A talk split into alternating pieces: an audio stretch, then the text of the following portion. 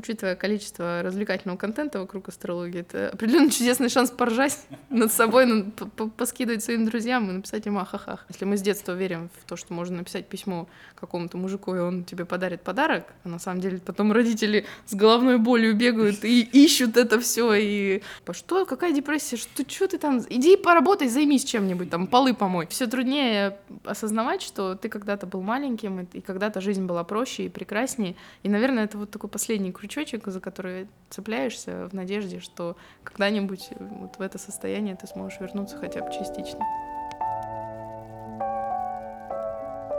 Почему мы верим в чудеса, загадываем желания под бой курантов и полагаемся на судьбу в ответственные моменты? Мария Кулиш давно занимается астрологией и знает ответы на эти вопросы. Всем нам присуще доверять свою судьбу в руки каких-то внешних сил. Мы пишем письма Деду Морозу, смотрим гороскопы по телевизору или обращаемся за помощью к друзьям. В последнем выпуске уходящего года ищем свое будущее среди планет, хватаемся за детские воспоминания и ищем точку опоры в меняющемся мире. Это простой звук, и мы начинаем. Скажи, значит, э, чем и почему ты занимаешься? Это уже, наверное, часть жизни стала. Я увлекаюсь э, так называемой западной астрологией, э, вот этими вот всеми гороскопами, которые от Овна до Рыб.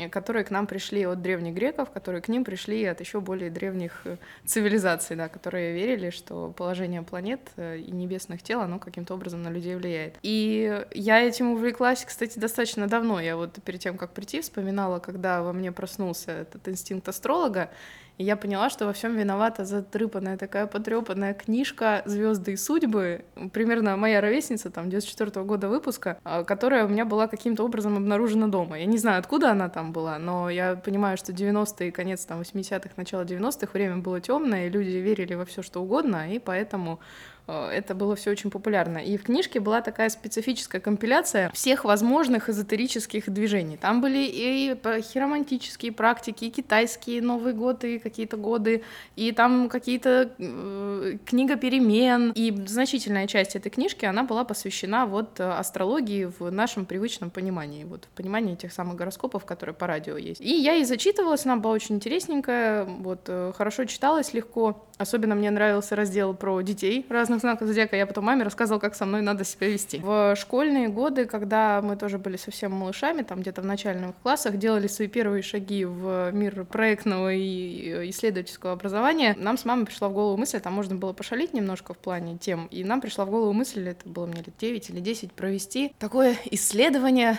э, насколько работает совместимость в гороскопах. Мы раздали одноклассникам анкетки, там, кого бы вы пригласили на день рождения, там, потом делали из этого всего аналитику, вот, и в принципе, уже тогда я поняла, что какая-то связь есть, да, между тем, что пишут, и тем, что на самом деле есть. Что люди действительно звали, ну, предпочитали звать там, гипотетически на свои вечеринки своих одноклассников, которые им более, ну, по канонам астрологии более подходили под, э, вот, э, под их там какие-то характеристики. А потом это как-то забросилось, но оно фоном шло. Там, знакомишься с человеком, там, а ты кто по гороскопу? Ну, и как-то вот так вот оно все на уровне там каких-то глянцевых журналов. А когда я была в курсе на втором университета, Боже, это было, наверное, лет 10 назад. Я вдруг узнала про такой интересный инструмент, как натальная карта. Тоже мне кто-то сказал, слушай, а ты когда-нибудь делала натальную карту, строила? А посмотри, это так прикольно. И мы там с подружкой начали, значит, сначала свою, потом ее, что-то там начали читать, ничего не поняли.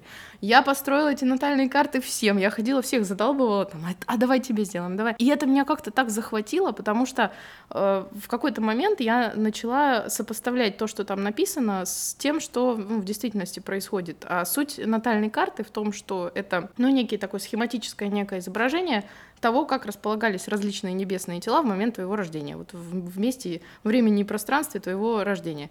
И в зависимости от этого можно было посмотреть, например, какие-то вот особенности твои, которые отличали тебя от э, того описания знака, которые вот общеприняты. Потому что очень часто знакомишься с людьми, спрашиваешь, кто они по гороскопу, они говорят, то я в это не верю, я там не типичная дева, или там, да я вообще не подхожу, строишь его натальную карту и понимаешь, что, конечно, ты не типичная дева, у тебя все там, все черты весов в тебе собраны, вот и не ощущаешь единства, так сказать, со своим солнечным знаком. И я начала в этом всем копаться, мне стало это очень интересно, я начала видеть, главное, как это отражается вот в жизни, и это меня все так захватило, что вот каждый раз, когда я начинаю людям про это рассказывать, так э, ненавязчиво, все становятся адептами этой истории, и последние, наверное, пару-тройку лет все мои знакомые настойчиво говорили мне, Маша, ты так интересно про все это рассказываешь, ты срочно должна где-то про это писать, ты срочно должна что-то сделать. И вот, э, собственно, это все вылилось в то, что теперь у меня есть такой маленький телеграм-канальчик. Э, это вот, ну, факультатив для тебя, или ты вот как-то хочешь медийно развиваться в этом? Я бы хотела, очень хотела на самом деле развиваться в этом направлении, потому что большая часть того, что происходит э, в плане... Ну, мне не нравится, что, к сожалению, астрология — это она не воспринимается как интересный и альтернативный с классическим психологическим методикам инструмент познания себя. Это либо способ заработка, и, соответственно, очень вокруг этого очень хардовая история с там, впариванием каких-то там э, процедур, каких-то там прогнозов, каких-то там э, кармических влияний. Вот, то есть не хочется не уходить ни в какую вот прям серьезную такую глубокую эзотерику, не скатываться в историю вот опять же там глянцевых журналов, потому что был у меня опыт написания таких, э, ну, простых каких-то гороскопов, ты просто, ну, примерно знаешь, что там овны психованные, надо им написать, там, не психуйте, вот в таком духе. А, и я бы хотела занять нишу человека, который весело и интересно может рассказать о, о тех вещах, которые на самом деле, которых не рассказывают. Есть, например, очень много подкастов про астрологию, но каждый из них вызывает у меня лютую боль, потому что там все очень поверхностно. Люди вот идут прям по верхам опять же, большинство людей, которые занимаются астрологией, они, когда начинают на этом зарабатывать, а, к сожалению, все начинают на этом зарабатывать, они берут огромные деньги за построение, в принципе, за построение карт, там, за трактовку каких-то вещей, которые человек может сделать бесплатно. Вот хочется, ну, помочь людям, э, потому что все равно мы, мы пытаемся разобраться в себе. Нам почему-то до сих пор непонятно, кто мы, да, хотя мы все взрослые люди, вроде как все все понимаем, вот, но очевидные вещи людям очень часто кажутся ну, непонятными. Им хочется ну, разобраться в себе, разобраться в других, и это действительно классный такой альтернативный классическим научным методикам понятный инструмент. И мне бы хотелось, чтобы вот, ну, как-то раскрутиться в этом плане, стать более медийной, но я так устаю писать тексты на основной работе, что когда я прихожу и понимаю, что мне нужно еще что-то написать, у меня начинает болеть голова, но я себя заставляю это в основном где и как можно научиться вот, там, читать звезды, вот, понимать движение планет и все прочее. То есть, если мы говорим про какие-то академические вещи, то понятно, есть учебник, есть институт. Да, кстати, учился. действительно, а, есть вот, институты. А тут вот, вот расскажи. Вот, а, ты, самое... ты же сама, ну, как бы да, сама да, самое главное это наблюдение. А, очень много нужно наблюдать, знакомиться с людьми, общаться и много времени проводить еще у себя в голове. То есть на самом деле эта штука очень изрядно развивает э, твои аналитические способности, умение синтезировать информацию и дробить ее, умение из, переходить от частного к общему и так далее. И, по сути, ты учишься разбираться в людях, потому что это дает возможность тебе понять, вот человек, он себя так ведет, это для него нормально, или он находится в стрессовой ситуации, нужно как-то среагировать. А, поэтому самое главное, что человек может сделать, чтобы вот начать в этом разбираться, это просто увеличивать базу данных, то есть знакомиться с людьми, либо э, можно следить за, там, смотреть документалки или следить за жизнью каких-то знаменитостей, подмечать какие-то детали. Вот э, банально даже выписывать какие-то детали и пытаться найти в этом какие-то вот закономерности. Потому что, в принципе, моя база, она так и сформировалась. И теперь, когда человек просит рассказать о себе, я рассказываю ему вот то, что сформировано у меня, вот этот вот накопленный какой-то опыт наблюдения за определенным типом, определенным знаком, и это получается более точно, чем то, что он читает там где-то в каких-то книжках. Хотя, в принципе, это тоже нужно читать, потому что если ты прочитаешь, допустим, 10 разных источников, ты плюс-минус что-то можешь там общее найти. Тем более сейчас есть огромное количество не только вот этих старых, опять же, да, потрепанных эзотерических книжек, которые там где-то в советские годы там э, копипастились, но и огромное количество блогов, там, тех же подкастов, каких-то там, э, не знаю, каких-то там пабликов ВКонтакте. Самое, кстати, простое, с чего можно начать, и чем я очень люблю тоже заниматься сама, это мемы. Вроде бы как шуточки шуточками, вроде бы как это все можно под, под любого вот как подогнать, да, но через э, вот такие смешные формы, ну так всегда, от простого к сложному, вот через такие смешнявки, через какие-то такие. Это же, по сути, э, гиперболизированная какая-то черта яркая, да, как у каждого там типа, каждого знака, каждого там э, какого-то типажа,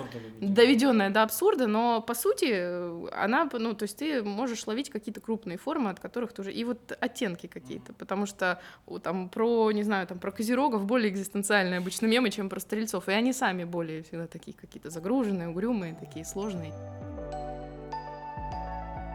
Я думаю, ты прекрасно э, знаешь и понимаешь, как люди часто относятся к подобного рода вещам. То есть, да, для кого-то это бабушкины сказки, Да, для кого-то, для кого-то это прям вот я на это опираюсь и строю всю да, свою жизнь. Как думаешь, почему вообще люди э, обращаются к такой вот альтернативной науке, так ее скажем, то есть за помощью, а не к привычным каким-то вещам? Я думаю, что э, ну, люди, в принципе, э, когда они пытаются найти какие-то такие воп- ответы на вопросы, когда они ищут вот эту опору, э, ими движет тревожность. А тревожность, она всегда произрастает там, где нет контроля над ситуацией. Это большая проблема, с которой бьются сейчас наше поколение, мне кажется, очень активно борется с тревожностью, с гиперконтролем, с э, вот этими всеми фобиями и страхами. И, к сожалению, так сложилось, что э, достаточно долгое время на постсоветском пространстве в России э, вообще э, ну, такого понятия, как психотерапия, психологическая помощь, э, вообще, ну, то есть желание каким-то образом разобраться в себе, умение там, да, воспитывать в себе рефлексию, какой-то вот там а, самоанализ, отрицалось. Я думаю, многие из нас слышали от своих родителей, типа, что, какая депрессия, что, что ты там, иди поработай, займись чем-нибудь, там, полы помой.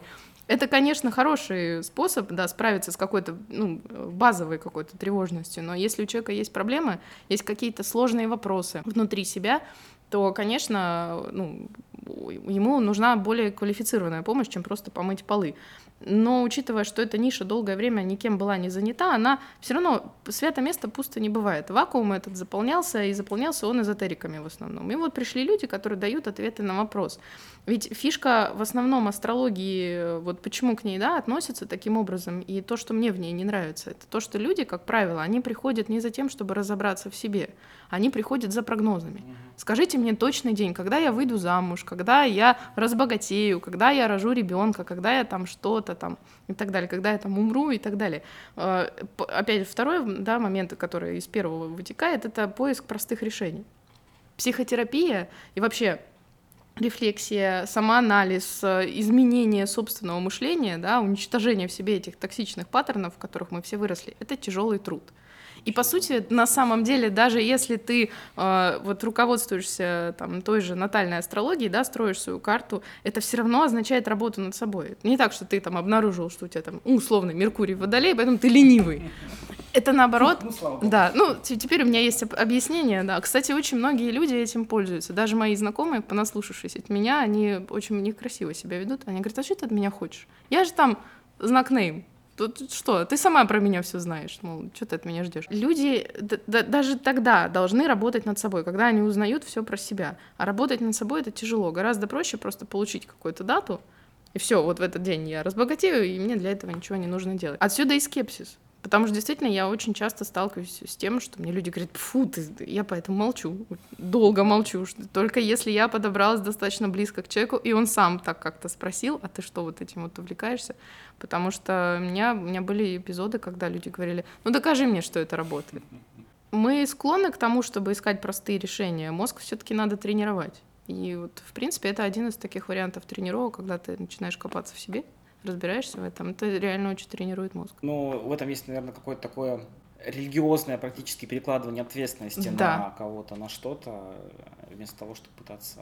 Да, я всегда делаю акцент на том, что это не конец пути, что ты про себя что-то узнал. Э, На, ты на какого-то там, э, на Меркурий, на Юпитер, на что-то. Это точно так же вот с ретроградным Меркурием происходит. Бедный несчастный ретроградный Меркурий. Это уже сам себе мем в меме. Мем в меме, да, и мемом погоняет, это такой сферический мем в вакууме. А на самом деле это все- всего лишь период, когда нужно ну, быть чуть более осторожным в принятии определенного круга решений. Но у меня был опыт, я путешествовала во время ретроградного Меркурия, я переезжала, я там э, знакомилась с людьми, начинала новые проекты. Нужно просто быть чуть более осторожным. А человек э, склонен э, перекладывать ответственность действительно на других. И поэтому... А это вроде как, ну, не предполагает такого количества ритуалов и каких-то обязательств, как, например, религия, да, какая-то там, э, какие-то ортодоксальные такие вещи.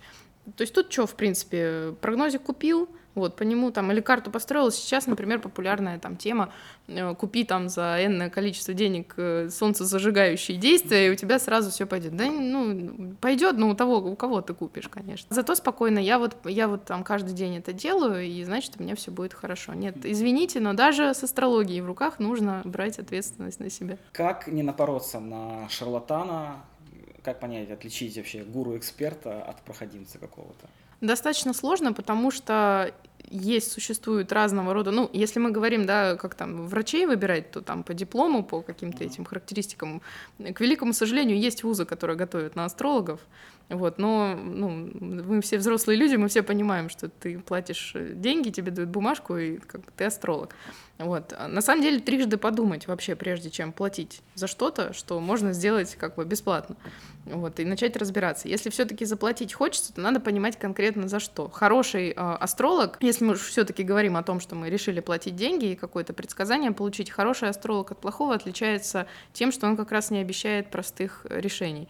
Потому что даже предсказательная астрология вот в идеале, в том, как она реально работает, та, та которая мне иногда интересно заниматься, это про вероятности. Это про благоприятные и неблагоприятные периоды, про то, когда лучше быть осторожнее, а когда можно рискнуть. Вот если человек честно говорит, что я не знаю, когда ты выйдешь замуж, но есть определенные периоды, в которые тебе будет легче, там, допустим, с кем-то познакомиться, какие-то, где ты будешь чувствовать себя более комфортно в, там, в незнакомой обстановке. Плюс, конечно, адекватный ценник, потому что, честно говоря, когда я вижу, что за там, построение натальной карты берут 10 тысяч рублей, это реально можно сделать в интернете. Другой вопрос трактовать. Опять же, э, если вы вот опять же находитесь в ситуации, когда вам уже это все рассказывают, не подсказывайте. Это с любыми, на самом деле, эзотериками, гадалками. Не подсказывайте. Они очень часто считывают с ваших реакций. То есть здесь нужно как в покере, уметь блефовать. Не выдавайте своих эмоций, пусть человек вам рассказывает сам. Почему вообще а, так вот, если пофилософствовать, людям свойственно верить вот в чудеса, во что-то вот такое вот? Но ведь если не верить в чудеса, то очень скучно живется. Мы с детства к этому привыкли. Мне кажется, что если относиться к жизни, хотя есть, кстати, определенные типажи, там даже можно там, вдаться в подробности, да, какие люди менее склонны к чудесам, какие более. Но мы же все все равно, ну, всегда оставляем себе пространство для какой-то вот сверх э, человеческой силы, Потому что если мы будем думать, что все в наших руках, мы очень быстро тоже поймем, что это не совсем так. Есть какое-то пространство неведомое.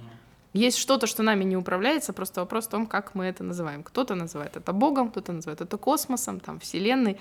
А, верить в чудеса очень э, правильно, наверное, во времена, когда, в принципе, очень мало что хорошего происходит. А, наверное, на долю каждого поколения выпадают какие-то кризисы. И если опираться исключительно на логику и на здравый смысл, то, наверное, в конечном счете можно остаться ну, очень грустным человеком. Потому что не все, не все происходящее поддается логике. Другой вопрос, что мы действительно очень много перекладываем ответственности на чудеса. И когда мы взрослеем, мы думаем, что мы меньше в это верим, но ведемся мы все равно так же сильно. Астрология это история про чудесный шанс и надежду или про предопределенность и обреченность? Я бы не сказала бы ни то, ни другое. Это где-то посередине. Мне на самом деле очень не нравится, когда мне в претензию ставят вот этот э, вопрос, а что? Это получается, если я там родился вот такой вот, то все, у меня нет выбора, нет. На самом деле это огромное количество вероятностей и возможностей, которые перед тобой лежит. Например, в астрологии есть такое понятие, э, планеты могут чувствовать себя комфортно или некомфортно в определенных положениях. Ну, то есть небесные тела, предполагается, опять же, вся эта греческая история, то есть какой бог там кому поклонялся, потому что, по сути, все планеты, они в честь этих персонажей-то и названы. И вот когда я рассказываю человеку про его натальную карту, я говорю, смотри, вот у тебя там Марс, например, в планете, в которой ей не очень комфортно, да, слабое положение. И все, у человека такая обреченность, я слабак, я не мужик это на самом деле, наоборот, точка роста. То есть э, человек, у которого такое положение, он, да, он будет сталкиваться с трудностями, но так это же и круто, потому что он не, не будет расслабляться, и он может достичь большего. То есть вроде бы как предопределено, ну, я считаю, что все таки есть вещи в жизни, которые так или иначе в нас как, каким-то образом, наш путь как-то заложен. Потому что иногда ты не можешь избежать определенных событий, что бы ты ни делал, ты все равно упираешься в одни и те же вещи. И надеяться на то, что мы хозяева своей судьбы, ну, тоже как-то, наверное, немножко самоуверенно. Но это не про вот такую вот прям, что все, Это опять же, когда ты веришь в предопределенность, это очень расслабляет. А про чудесный шанс, ну, если к этому правильно подходить и видеть вот эти точки роста, которые это дает, то, конечно, это чудесный шанс. Но, еще, учитывая количество развлекательного контента вокруг астрологии, это определенно чудесный шанс поржать над собой, поскидывать своим друзьям и написать им ахахах. Вера в Деда Мороза, вот в чем разница? Верить в Деда Мороза, да, в его чудеса или в чудеса расположения звезд? Дед Мороз это один конкретный человек, и да, и на него падает очень много тоже ответственности. Я, кстати, до сих пор частично в него верю, поэтому не надо мне тут рассказывать, что его не существует. Но если мы отдаем в руки астрологии столько же, сколько мы Деду Морозу уверяем, то есть мы надеемся, что вот он нам, э, там, космос нам даст какой-то подарок за то, что мы там определенный день родились, тогда это их очень объединяет, вот. Но когда мы последний раз верили на самом деле объективно в то, что Дед Мороз дарит нам подарки, ведь э, это же делается, то есть чудеса, если мы посмотрим на любое религиозное даже дело, чудеса делаются руками других людей. Можно просто, ну, или там, да, нашими, там, наших друзей там, и так далее. И ну, можно, конечно, переложить, как э, да, там с, с врачами, да, молятся, спасибо, там, Господи, а то, что, а то, что это врач сделал, собственно говоря, ну, здесь можно, да, переиначить, что вот, а Бог же послал врача, поэтому как бы вот смиритесь. Все, все исходит туда. Если на это вот делать ставку на то, что мы будем верить в то, что с нас с космоса придет благодаря тому, что мы родились в определенный день, в другой определенный день на нас упадут какие-то чудеса. В принципе, это вот плюс-минус из одной и той же истории. Наверное, поэтому-то люди и ведутся в таком объеме на все эти чудесные истории про то, что там купи пакет солнцезажигающих действий, у тебя все будет классно. Если мы с детства верим в то, что можно написать письмо какому-то мужику, и он тебе подарит подарок, а на самом деле потом родители с головной болью бегают и ищут это все и, и не знают, как спрятать это все, тебя отвлекает. Я помню, меня в детстве всегда отвлекали, говорили, слушай, окно там такое красивое, или там, а ты пописать не хочешь в таком духе, то конечно, привыкнешь здесь и будешь всегда ждать чудес. Ну, работать над собой, ни, никаких новостей, все как обычно. Новый год при своей, при всей своей астрономической простоте, это по большому счету просто кружок вокруг Солнца, да, мы сделали. У людей так или иначе ассоциируется с обновлением, с обнулением, они там начинают какие-то себе новые планы, новые задачи ставить. В астрологии же тоже очень много завязано на цикличности. Цикличность, которая в астрологии нас совпадает с нашим календарным Новым годом. На самом деле не совсем. А, есть некоторые некоторые небесные тела, которые движутся приблизительно там э, в течение года, меняют свое положение относительно нас. Но, как правило, в астрологии гораздо большее значение, там тоже есть год, но это твой собственный год. То есть, когда мы строим прогноз на год, это так называемые солярные прогнозы, мы смотрим по движению Солнца. А, и для нас принципиально важно, когда человек родился, вот, вот год вот его от дня рождения одного до следующего, это и есть его вот этот вот астрологический солярный год. А, циклы Луны, они тоже, они маленькие, они там по месяцу. У каждой планеты у нее свой круг, и он не совпадает. Если мы говорим о китайской там или какой-то еще там, то у них, да, у них там четко понятно, когда у них там год, что в астрологии мы мыслим более большим количеством форм, но они менее крупные. Но все равно вот этот сакральный момент э, перехода вот в новую цифру, он сохраняется, поскольку вокруг астрологии очень часто тусуются всякие нумерологи, там еще какие-то практики, то можно там каким-то образом за уши это притянуть. Но и плюс там, да, крупные небесные тела типа Нептуна, Урана, Сатурна, там, э, Плутона, они, у них большой цикл, плюс-минус там год-полтора, иногда два, и, и в определенной точке можно посмотреть, что, в принципе, это как бы похоже на календарный год. Новый год по-астрологически, что это такое и как его отмечать? Это, это твой день рождения. Если говорить об астрологическом Новом годе, это твой день рождения. И отмечать его, конечно, ну, как душе вздумается. Тут ограничивать не будем, хотя тоже можно дать каждому человеку, наверное, по его натальной карте какие-нибудь там рекомендации, типа поменьше пить, побольше пить. Но прежде всего нужно посмотреть, э, можно построить карту на каждый год, посмотреть, где какие планеты вот будут находиться на следующий год, сопоставить их со своими, ну и поразмышлять. По сути, э, точно так же, как и в обычный человеческий Новый год, мы подводим итоги прошлого года и ставим планы на будущее, ну, с учетом, да, каких-то вот благоприятных и неблагоприятных аспектов. Для тебя что такое Новый год? Для меня Новый год — это, кстати, чудесное время, это праздник, это с самого детства, наверное, такой приятный момент.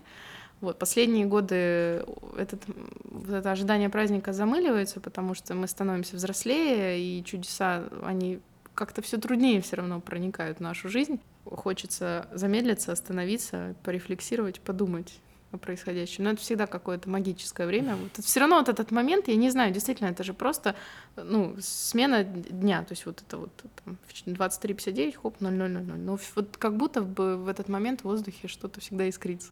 Как отмечаешь Новый год? По-разному. В этот раз не знаю, как буду отмечать. И в этом во многом тоже моя себе такая была на мой астрологический Новый год рекомендация быть более спонтанной, потому что обычно я планировала это, это был какой-то семейный праздник. С каждым годом ухожу все больше в сторону того, чтобы находиться сама с собой, учиться и уметь проводить время сама с собой, узнавать себя, вот посвящать время себе, не бояться ну, в каком-то смысле одиночество, что ли. Поэтому не знаю, куда меня занесет, но определенно это будет что-то интересное. Загадываешь ли ты желания? У меня был опыт даже вот и с бумажками, с бумажками этими горящими, да. да и опыт разного рода загадывания желаний. В последнее время я просто, ну, не знаю, отправляю лучи в космос с посылом, чтобы у всех все было относительно спокойно. Что загадывала на этот год? Я помню, что я была очень уставшая и загадывала себе, надо мной висели очень такие серьезные жизненные вопросы, и я загадывала, я, я пожелала, чтобы эти вопросы разрешились. И надо сказать, что сбылось, да, даже лучше, чем я предполагала. На будущий год э, крепких нервов и, не знаю, силу пережить все, что нам этот будущий год приготовил. Потому что мне кажется, что наша самая главная проблема, в том числе, да, почему мы очень любим все эти эзотерические истории, почему мы впадаем легко в зависимость от всяких духовных практик и магических ритуалов, мы неправильно ставим себе задачи. То есть мы просим решения проблем, а не сил для того, чтобы эти проблемы решить. Вот я бы посоветовала всем, на самом деле это более реалистично, когда у тебя есть внутренний ресурс, ты можешь решить любую проблему и справиться абсолютно со всем. Ты уже сказала, что у тебя, что ты еще даже до сих пор немножко продолжаешь верить в Деда Мороза. Расскажи про ваши взаимоотношения. Верила ли ты в него раньше и что пошло не так? И не то чтобы я верила в него раньше, я была абсолютно убеждена, что это существо, оно как бы есть. Вот. И у меня была очень смешная история, связанная с Дедом Морозом. Э, мне было, по-моему, лет шесть. Это был, по-моему, кстати, это было с 99 на 2000 да, такое прям магическая тоже цифра, вот это все. И накануне перед этим э, меня первый раз свозили за границу, я познакомилась с Санта-Клаусом, и, в общем, он меня спросил, что ты хочешь на Новый год? Я говорю, вот я хотела бы получить книжку про динозавров. И прям умирала, как хотела, вот такую большую энциклопедию. Мама стояла рядышком, очень гордилась, я на чистейшем английском это все ему рассказывала, как я вот какую хочу книжку. Мама, вся группа мной гордилась, как ребенок разговаривает 6 лет на английском. Я была очень довольна собой, все, я была уверена, что как бы все, все хорошо. Вот Дед Мороз не подвел. Единственное, я когда распаковала подарок уже впоследствии, я посмотрела, книжка очень красивая, на обратной стороне была наклеечка из книжного магазина. Но моим родителям повезло, у них очень сострадательный и душевный ребенок, который сразу придумал им отмазку. Я помню мамино лицо, когда она увидела это, ну, она подумала, что все, это конец, сейчас ребенок в 6 лет перестанет верить Деда Мороза, сказала, мама, я все понимаю, он же не мог купить мне там понятно, ну, не из воздуха берутся подарки, поэтому я понимаю, что он, ну, как бы я, что он зашел в магазин, вот купил, спасибо ему большое за это. Они в следующие разы были более аккуратные, но были всякие истории с составленными там э, какими-то игрушками, там папа пошел в магазин, там 31 декабря возвращается, говорит, смотри, говорит, овечка, вот тут тебе подложили. Отвлекали меня все время. Я, в принципе, ну, когда я выросла, понятно, что мама начала мне рассказывать, как эти истории рождались. И я просила ее перестать это делать, потому что я все еще верю. Вот а вот люди, которые говорят, что Деда Мороза нет, они подрывают мою веру, но я все равно продолжаю верить, что что-то там где-то. А что заставляет тебя верить? Ай, ну я вообще человек очень такой наивный, честно сказать, верящий в чудеса. Это моя такая персональная особенность. Очень не хочется расставаться с внутренним ребенком, потому что, к сожалению, приходится. Особенно, когда ты понимаешь, что ты взрослеешь, что циферка 30 уже она не пугает, она, в общем-то, даже, ну, и ты можешь кому-то младше тебя лет на 10 рассказать, ой, да там все нормально, ты зря переживаешь. И, в общем-то, эти люди, которые лет на 10 тебя младше, они, извините, не ползают где-то там у родителей на коленках, это, ну, твои коллеги, твои друзья. Все, все труднее осознавать, что ты когда-то был маленьким, и когда-то жизнь была проще и прекраснее. И, наверное, это вот такой последний крючочек, за который цепляешься в надежде, что когда-нибудь вот в это состояние ты сможешь вернуться хотя бы частично. Если отбросить всякие разные там психологические, внутренние человеческие аспекты, то Новый год как будто бы чуть ли не единственный праздник, который всеми принимается одинаково, да, то есть все этот праздник любят, он всех как бы объединяет, там никто особо его там не хейтит, там нету, как правило, никакой религиозной подоплеки. И вот как ты считаешь, почему так произошло? Мне кажется, что у каждого, у каждой культуры есть какой-то, должен, ну, должен быть какой-то столб, который нас объединяет. На самом деле и Рождество это то же самое, да, в западных странах оно, в принципе, уже потеряло, допустим, э, религиозный контекст. Отмечают все, потому что нам очень нужно иметь какую-то точку опоры, какой-то вот э, тоже крючочек э, в этом безумно меняющемся мире, нестабильном, сложном, в котором непонятно, что, ты там будешь делать завтра, где ты окажешься, как вообще все это срастется, тем более, ну, как бы мы дети 90-х, многое знаем, многое поняли, многое видели. И хочется, чтобы была какая-то вот такая магическая ночь, которая объединит всех твоих друзей, твою семью соберет, вот, и, и вся страна как-то, да, весь мир в едином порыве будет вот это вот отмечать. Наверное, мы хотим иметь какой-то островок стабильности, опять же про борьбу с тревожностью. Это хотя бы то, что мы можем контролировать. Да? Нарядить елку, создать себе настроение насильно, да, там налить себе какао с зефирками, вот, нарезать оливье, открыть шампанское и радоваться этому дню. Тебя успокаивает этот день? Если мне не приходится наряжать елку, Тогда да. Я в этом году очень маленькую купила. У меня маленькая квартира, маленькая елка. Вот, правда, даже маленькую елку умудрились уронить кошки. Но это классика. Это святое да, просто. Это святое.